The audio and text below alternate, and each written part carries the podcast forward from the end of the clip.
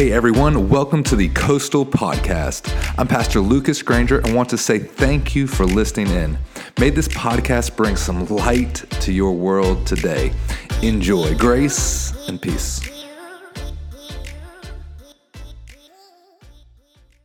Awesome, so good. I love it. Uh, the book of Hebrews, Hebrews chapter 11 great examples of faith, the hall of fame of faith, this list of people that lived by faith. And in verse 8, it says this It was by faith that Abraham obeyed when God called him to leave home and to go into a land that God would give him as his inheritance.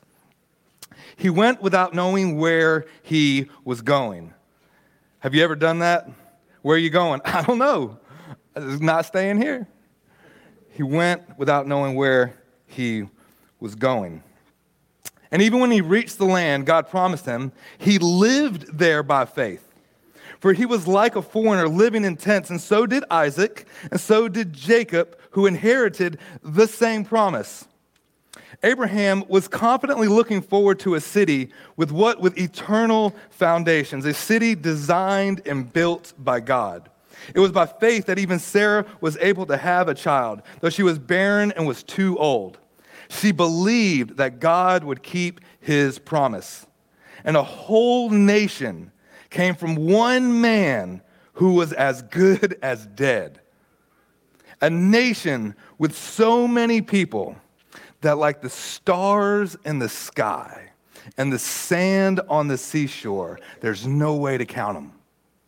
All of these people died, still believing what God had promised them. They did not receive what was promised, but they saw it all from a distance and they welcomed it. One more Genesis chapter 15. God's given Abraham this promise. Abraham's looking around, I'm supposed to have all of these kids, and there's no kids in the house. The crib is empty. And to which at this point it says this Genesis 15, verse 5. And then the Lord took Abraham outside. Sometimes you just got to go outside. And he said to him, Look up into the sky and count the stars if you can. That's how many descendants you will have. And Abraham believed the Lord, and the Lord counted him as righteous because of his faith. I want to tell you a story this morning uh, a certain gentleman, he was born in the year 1874 and died in the year 1917, only 43 years old when he passed away.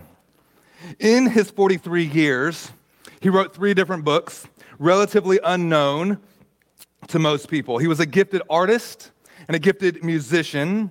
Although we've never seen his art, we've never heard his music.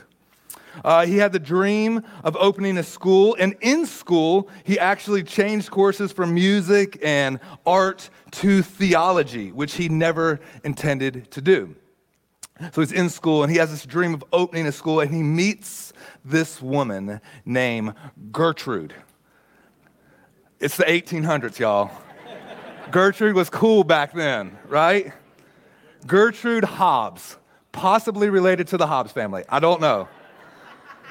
Gertrude Hobbs. But apparently, he could not call her by this name. So he chose a name for her, and the name that he chose for her was Beloved Disciple. Beloved Disciple, which is awesome, but just kind of weird. So it actually gotten shortened from Beloved Disciple down to just the initials BD, which after saying it so many times, BD turned into Biddy. And from that point forward, everyone knew her as Biddy. Now, in the year 1911, they opened up the dream that they had of this Bible training college, the BTC. They needed to work on their branding. BTC school. Like, okay, sounds like they're driving trucks. Anyway, they had 25 students, and it lasted for three years. And so, for three years, this gentleman would teach as Biddy would sit down uh, as he was teaching and take notes after notes after notes, typing away. And then in the year 1914, World War I broke out and the school shut down. their dreams crushed. And all of a sudden, they find themselves in this uh, camp in Egypt. And at this camp in Egypt, part of his job was to help and volunteer with some of the men that were working with the YMCA. And then he would go and he would have to plant these uh, rock lined flower beds along all of the walkways inside of this camp. And to which some of the soldiers would come up to him and they would mock him and say, What are you doing planting these flowers in the desert? And to which it's kind of famously known that he would always reply, Well, whatever you're given to do, do it with all your heart. Well, this took note to some of the soldiers' attention. They began to have conversations, and he began to teach some of these soldiers the same things that he was teaching uh, when he had his college open. And there was Biddy again, taking notes, typing away everything that he said. Then in the year 1917, he woke one morning to a terrible pain in his side, and he had to get rushed in for a appendicotomy. That word. Come on, y'all are smart people in the house. But you can't spell it. But anyway, he went in for that thing. And the surgery went well, and everybody thought he was good, but then two weeks later, he passed away. And this is his story three books, relatively unknown, relatively unread, a spouse that is now a widow with a young four year old child, a stack of notes, a school with 25 students that only lasted three years, and a flower bed in Egypt. Have you ever felt this way? Here today, gone tomorrow. What he doesn't know is that Biddy took all of those notes and she composed book after book after book. As a matter of fact, she composed 50 books from the notes that she took from this gentleman's speaking. What's the point of all this? Spiritual people take notes. That's the whole point of the story. No, no.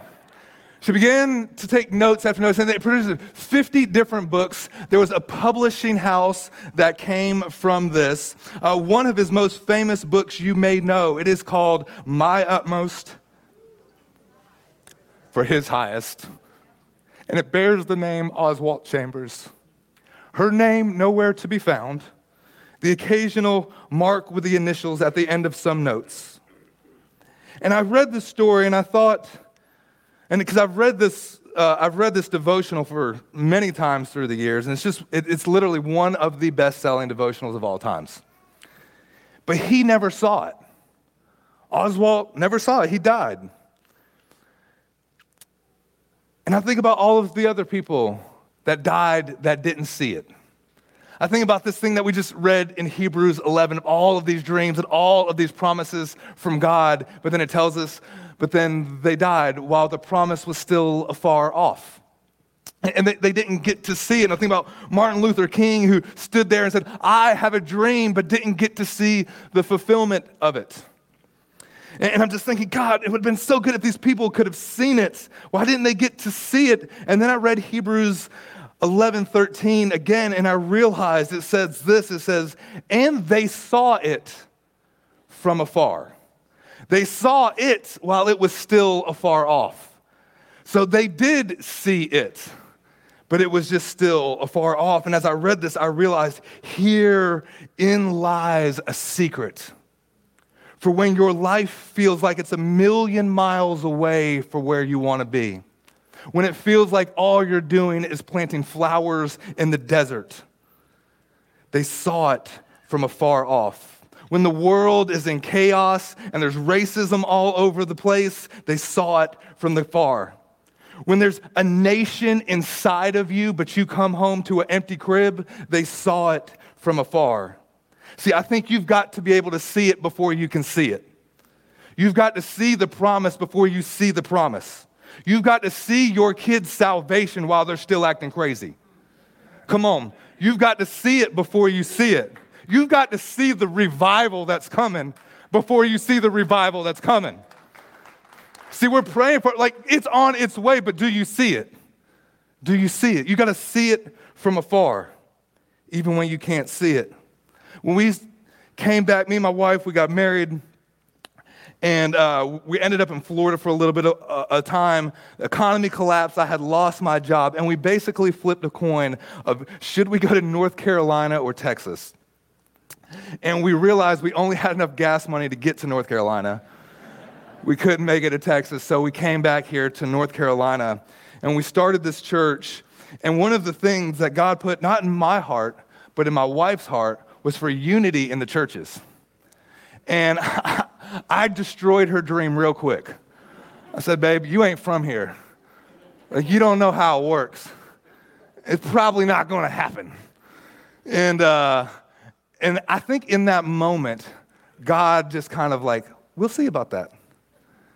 And over the years, He didn't just change my wife's heart, He changed my heart to where I have this vision of seeing the body of Christ come together in this community, of seeing our brothers and sisters in churches work together in unity. And I've been praying about it. And guys, I gotta tell you, I see it from afar. I see it even if you don't see it. I see it coming. I see baby steps happening. It's getting closer and it's closer. And it's been like 15 years of us praying these prayers, and it's been setback over setback over. I thought we were getting better, and it's, but God, are you doing something? And I just realized Abraham went home to that empty house every night. But he just what? He believed God. And God, I just got to believe if this is a promise that you've given us as a church to be, be a church that's not just for us, but for our entire county, to bring other churches together. I've got to believe your word, even if it doesn't look like it on the outside. So do whatever you need to do in me and us to make this happen.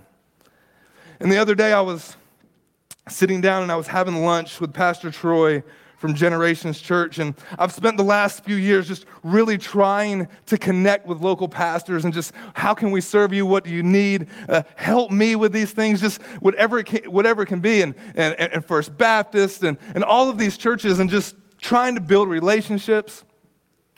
And we're there, and me and Troy are having lunch. And in the middle of this lunch, this young guy comes up to us and he begins kind of telling this story that, hey, hey, Lucas, you know, we, we actually moved closer to Southport, and so now we're going to Generations Church. And I'm like, that's awesome, you know? And we're sitting there, but in this moment, I could see something in his eyes. And there was this kind of thing, he was just like, it's so good to see you two pastors together. Because for him, it was a picture of the unity of the body. For him, it was something of like, ooh, these are the type of churches I want to belong to where the, where the pastors can get together and just love each other and there's no competition. And I could see it in his eyes, and I saw it from afar. I could see in the next generation, they're not going to tolerate what this generation tolerated. The church of the future will not exist unless we learn to work together. And, if you think that that's just like a, a random thing I'm putting out there, go to Pakistan. Go to some of these places where persecution is happening. If you don't learn to work together, you don't survive. And so it's going to happen here in America. And, and, to be a part of that, to see it from afar. I said, Pastor, you, are you just trying to stir us up? Yes. Yes. Paul told Timothy, stir up the gift that was in you. I want to stir you up for this promise of unity in the body.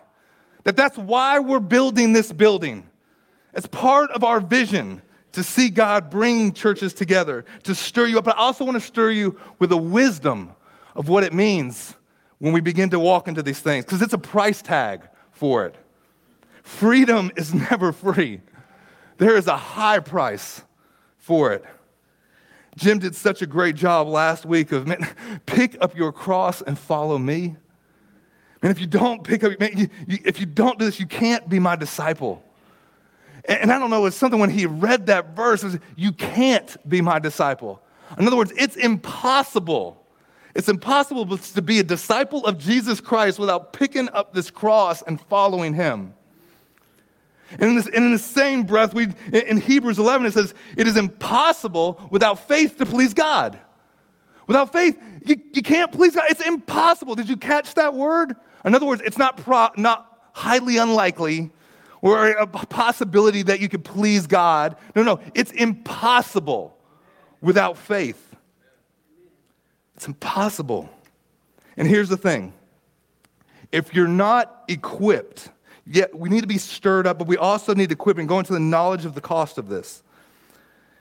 You will give up on it. You'll give up on the dream. You'll give up on the promise while it's still afar, and you'll exchange it for something that's right here and right now.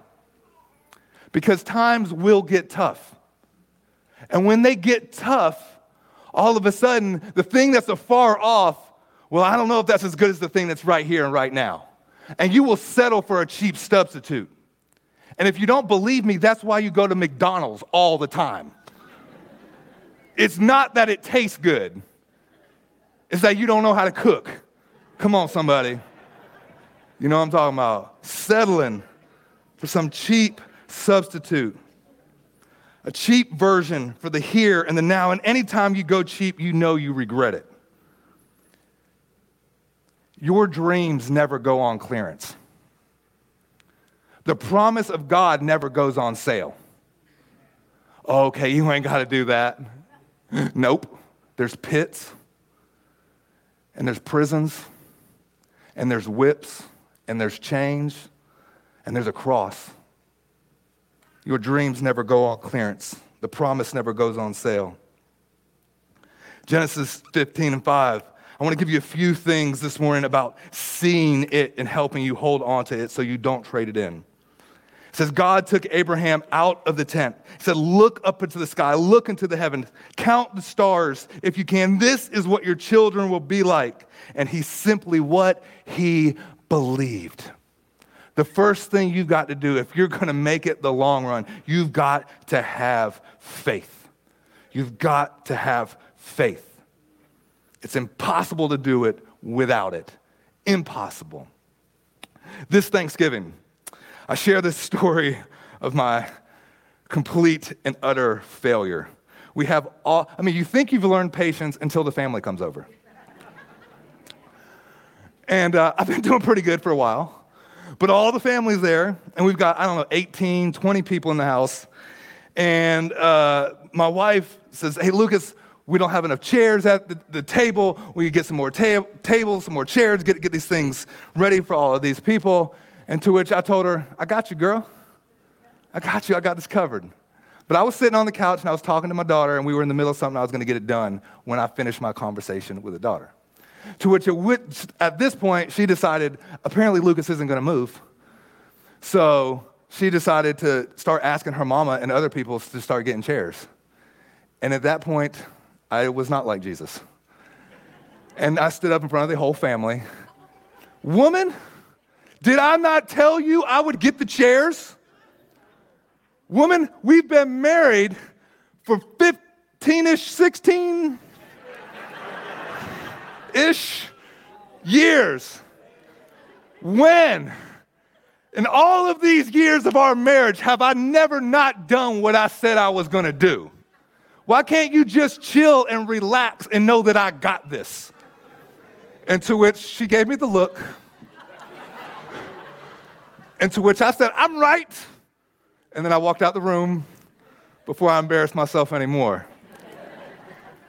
And as I walked out the room, uh, we have a shed behind my house, and I'm walking to the shed. And when you're really mad, you just start talking to yourself, and you start telling yourself how right you are. Yeah, what's wrong with this woman? She just believe me. Just believe her husband. I got this.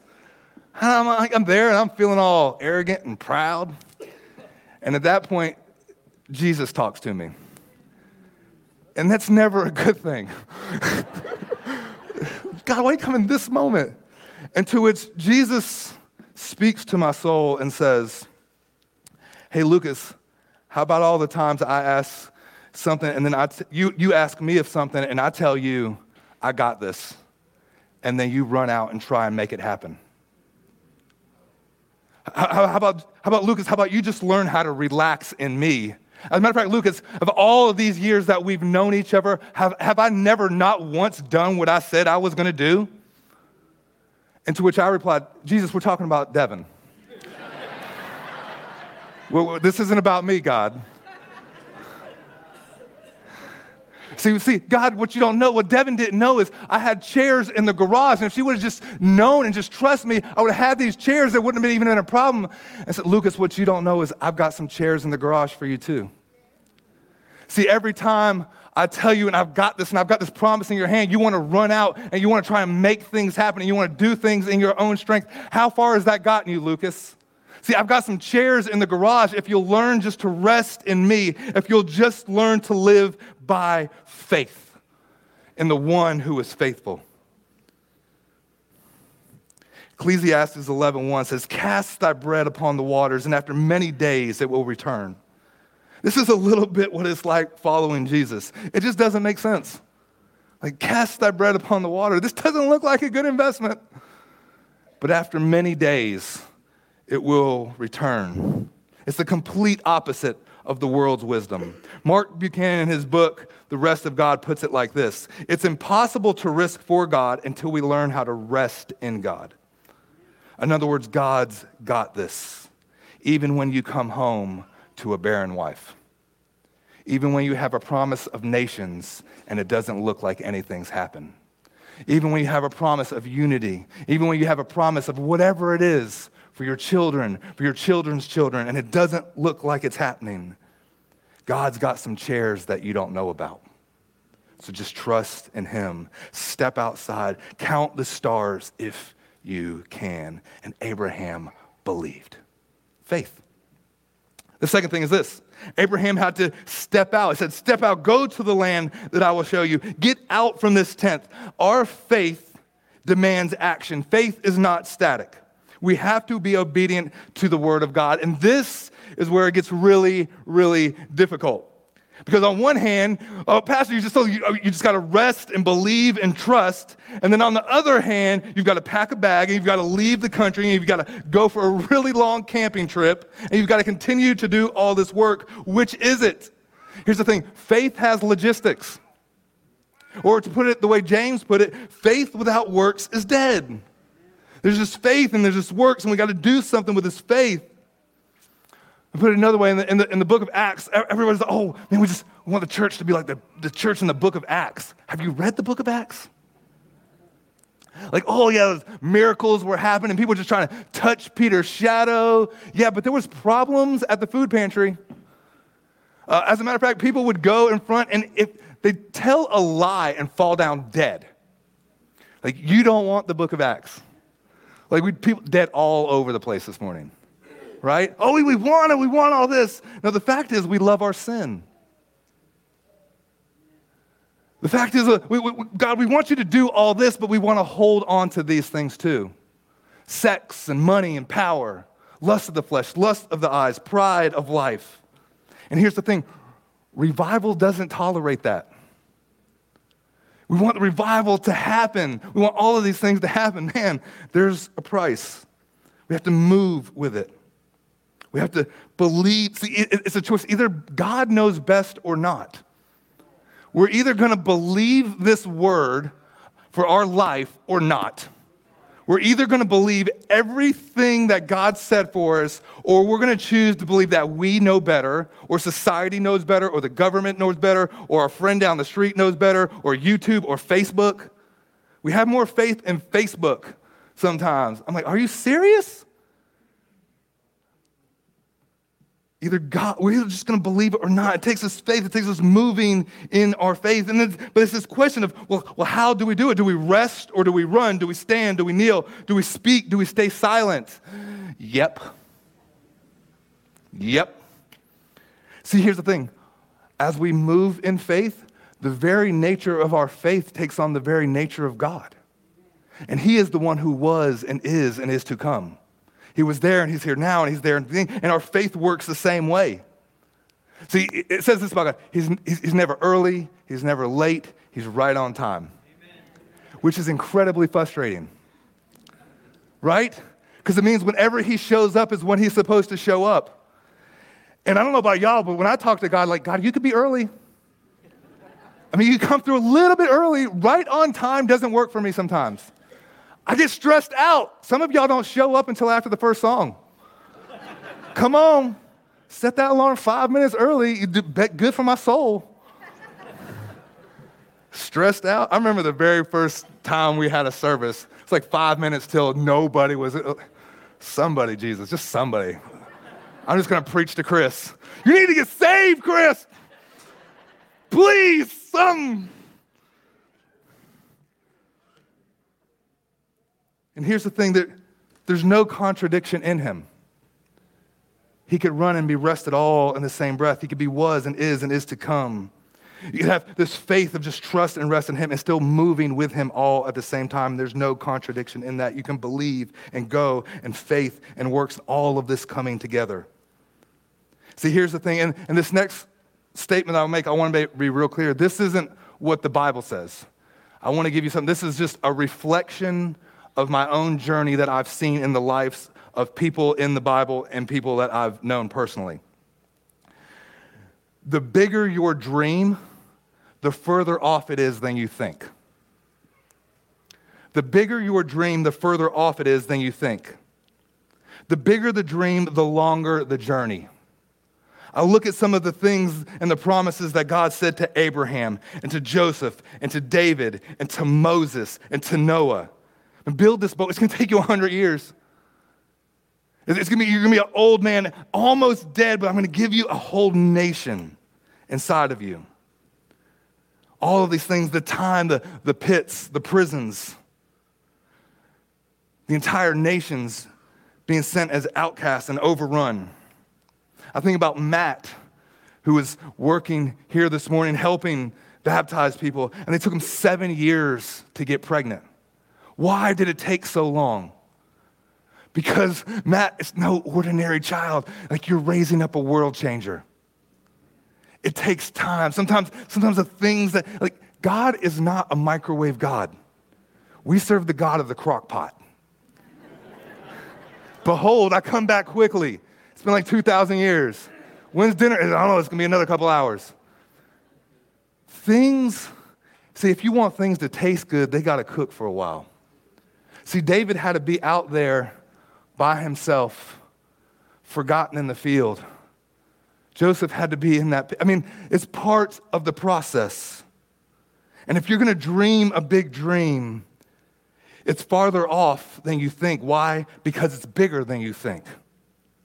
See, Chambers only saw three books. There was 47 more. That was right there that he had already written and didn't even know it. He'd go on to sell millions of copies, countless lives changed in faith. To see it from afar, you've got to move in faith. You've got to live in faith. And that's another thing that caught me of Hebrews 11. Not that, that Abraham just like went out in faith. It says when he got there, he lived there in faith. So, in other words, you could, you could have this thing and be standing on the very ground that God promised you, and he has to live there in faith. It's not just one thing that we could just drop it. No, no, our whole lives. You've got to be married in faith. You've got to raise kids in faith. You've got to have relationships in faith. All of this in faith. Third thing, you have to prepare for it as if it's already happened. See, it says that Abraham grew in wealth and favor and all of this livestock and all of these things were happening to him. He did this not for his own comfort, but because he was preparing. It's to be my son Isaac and Jacob, and then there's to be 12, and there's to be a whole nation. It's to look like the stars in the sky. Now, we're building this building. It's a huge building. It's like 41,000 square feet or something like that, 40,000 square feet. And I've had some people like, I can't believe the church is doing that. That's just way too big. Yeah, how much is too much? And I thought that's a really good question. How much is too much? Uh, we've seen people take advantage of things. And, and I came up with this I think it's according to the promise and your faithfulness. It's according to the promise and your faithfulness. Because my prayer is God, don't give us anything that we can't handle. But if you've given us a big promise, it's going to take some big things to fulfill this. But God, if it takes us away from you, I don't want it. Anything that takes us away from you, Jesus, we don't want it.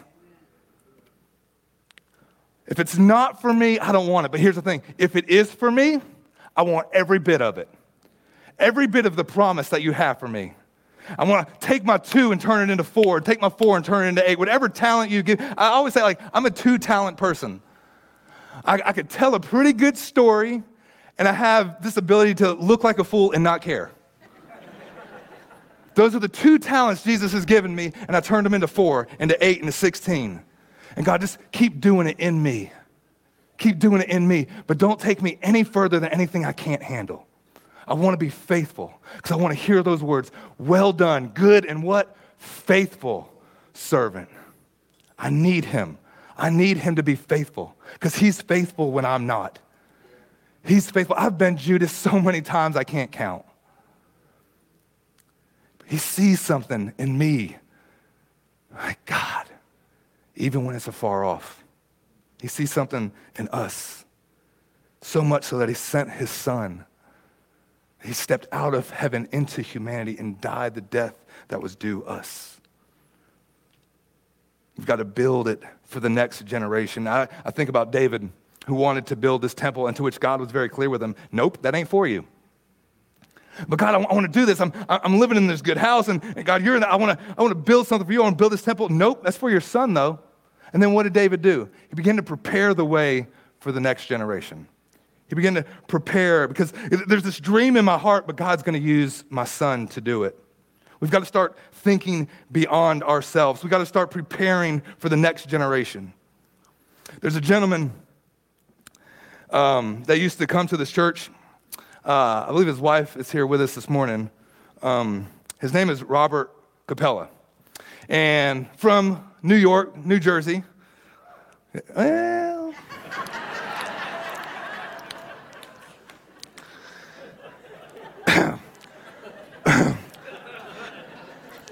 living the dream of moving down here to the promised land. And he would come and uh, this was years ago, and we would tell about the projects that we want to do and talk about the, man, we want to have this youth facility and we're going to do all this. And he'd come up to me and say, Luke, Lucas, are we going to do this thing? And there'd be so much excitement in, in, his voice. And, and then they started building a house down here, and he'd go back to New York. And, and it was like years. It was years of going through this. And, he, and every time he'd come up to me and he'd, Lucas, are we still on track? We still, I'm like, I'm trying, Robert. I'm trying. I don't know. Like, God's, you know, I'm trying to figure it out. And, uh, and then he got cancer. And he breathed his last breath.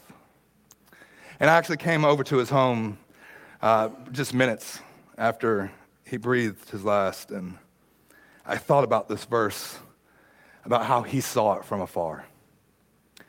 And how we get, I, I think there's actually times where he saw it clearer than I did.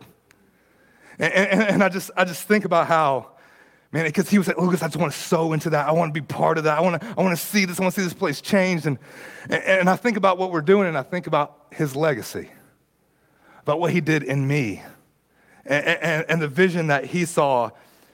But you know what? He saw it from afar.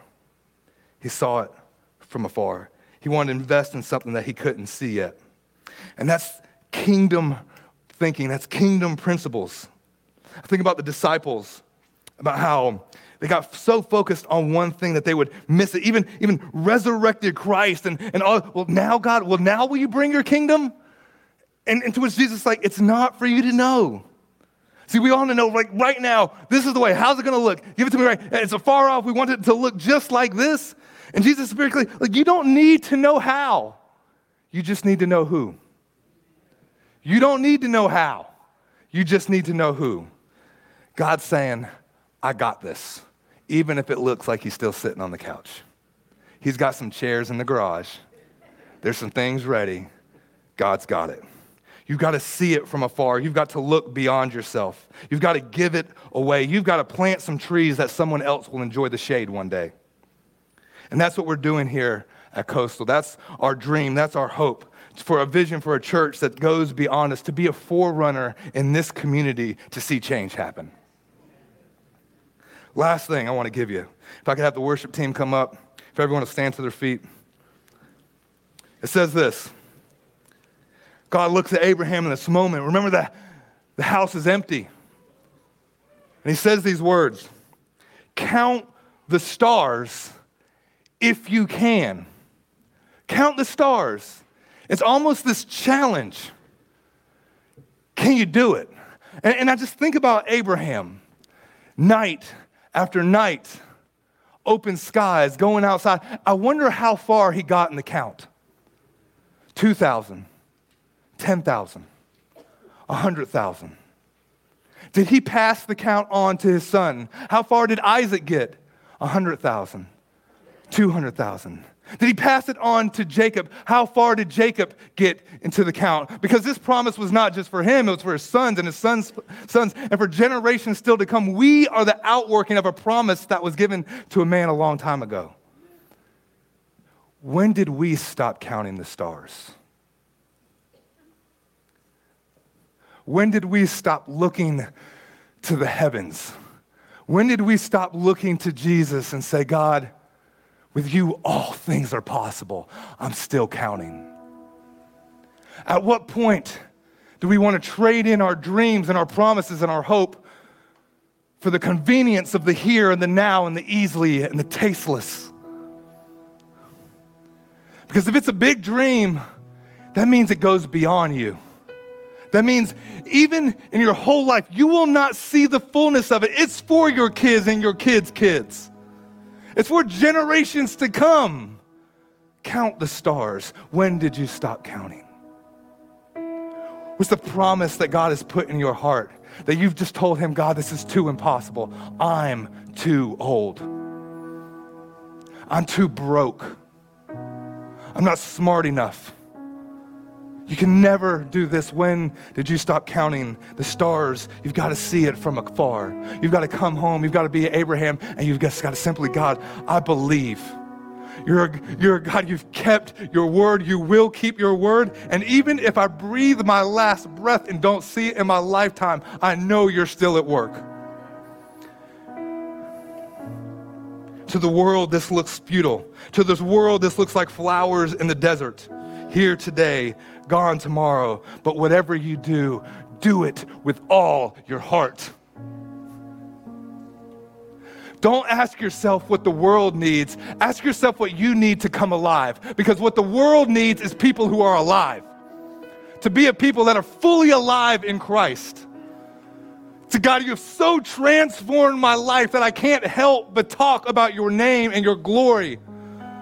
God, you've so done something in me to just live all this life. I'm going to live in this by faith because you have started this thing in me, and he who began a good work will see it through to the day of Christ Jesus.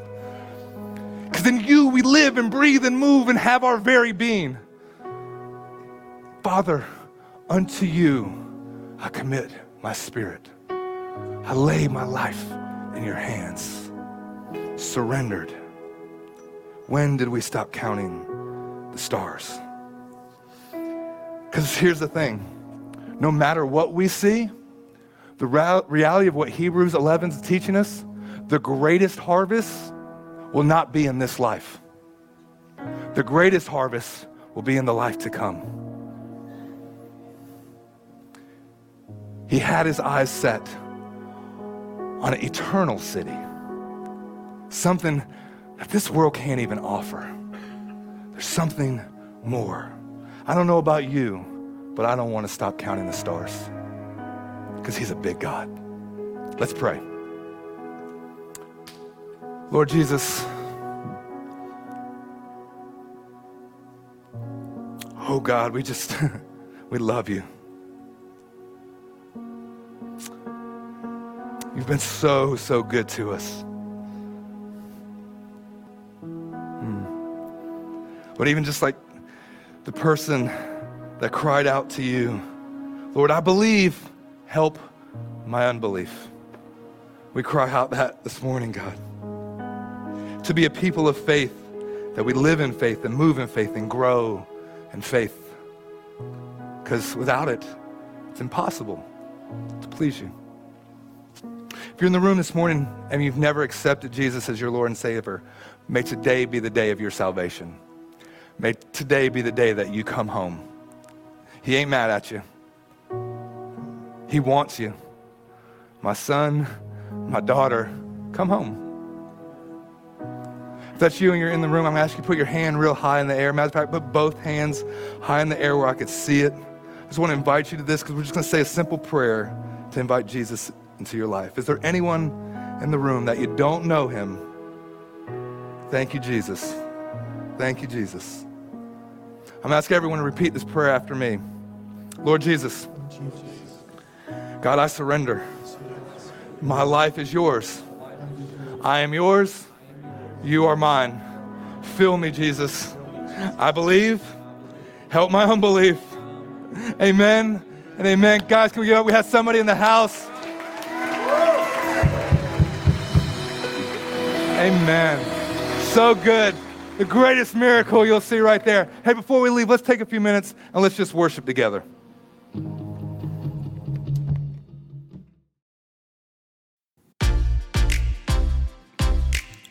Well, we hope this podcast has blessed you. In case you didn't know, we are in the middle of renovating a brand new facility right here in Brunswick County, North Carolina. So, listen, two things. Please take a moment and pray for us. Also, if you'd like to give to the ministry, sign on to the website at mycoastalchurch.com slash giving. Hey, have a wonderful, wonderful day. Grace and peace.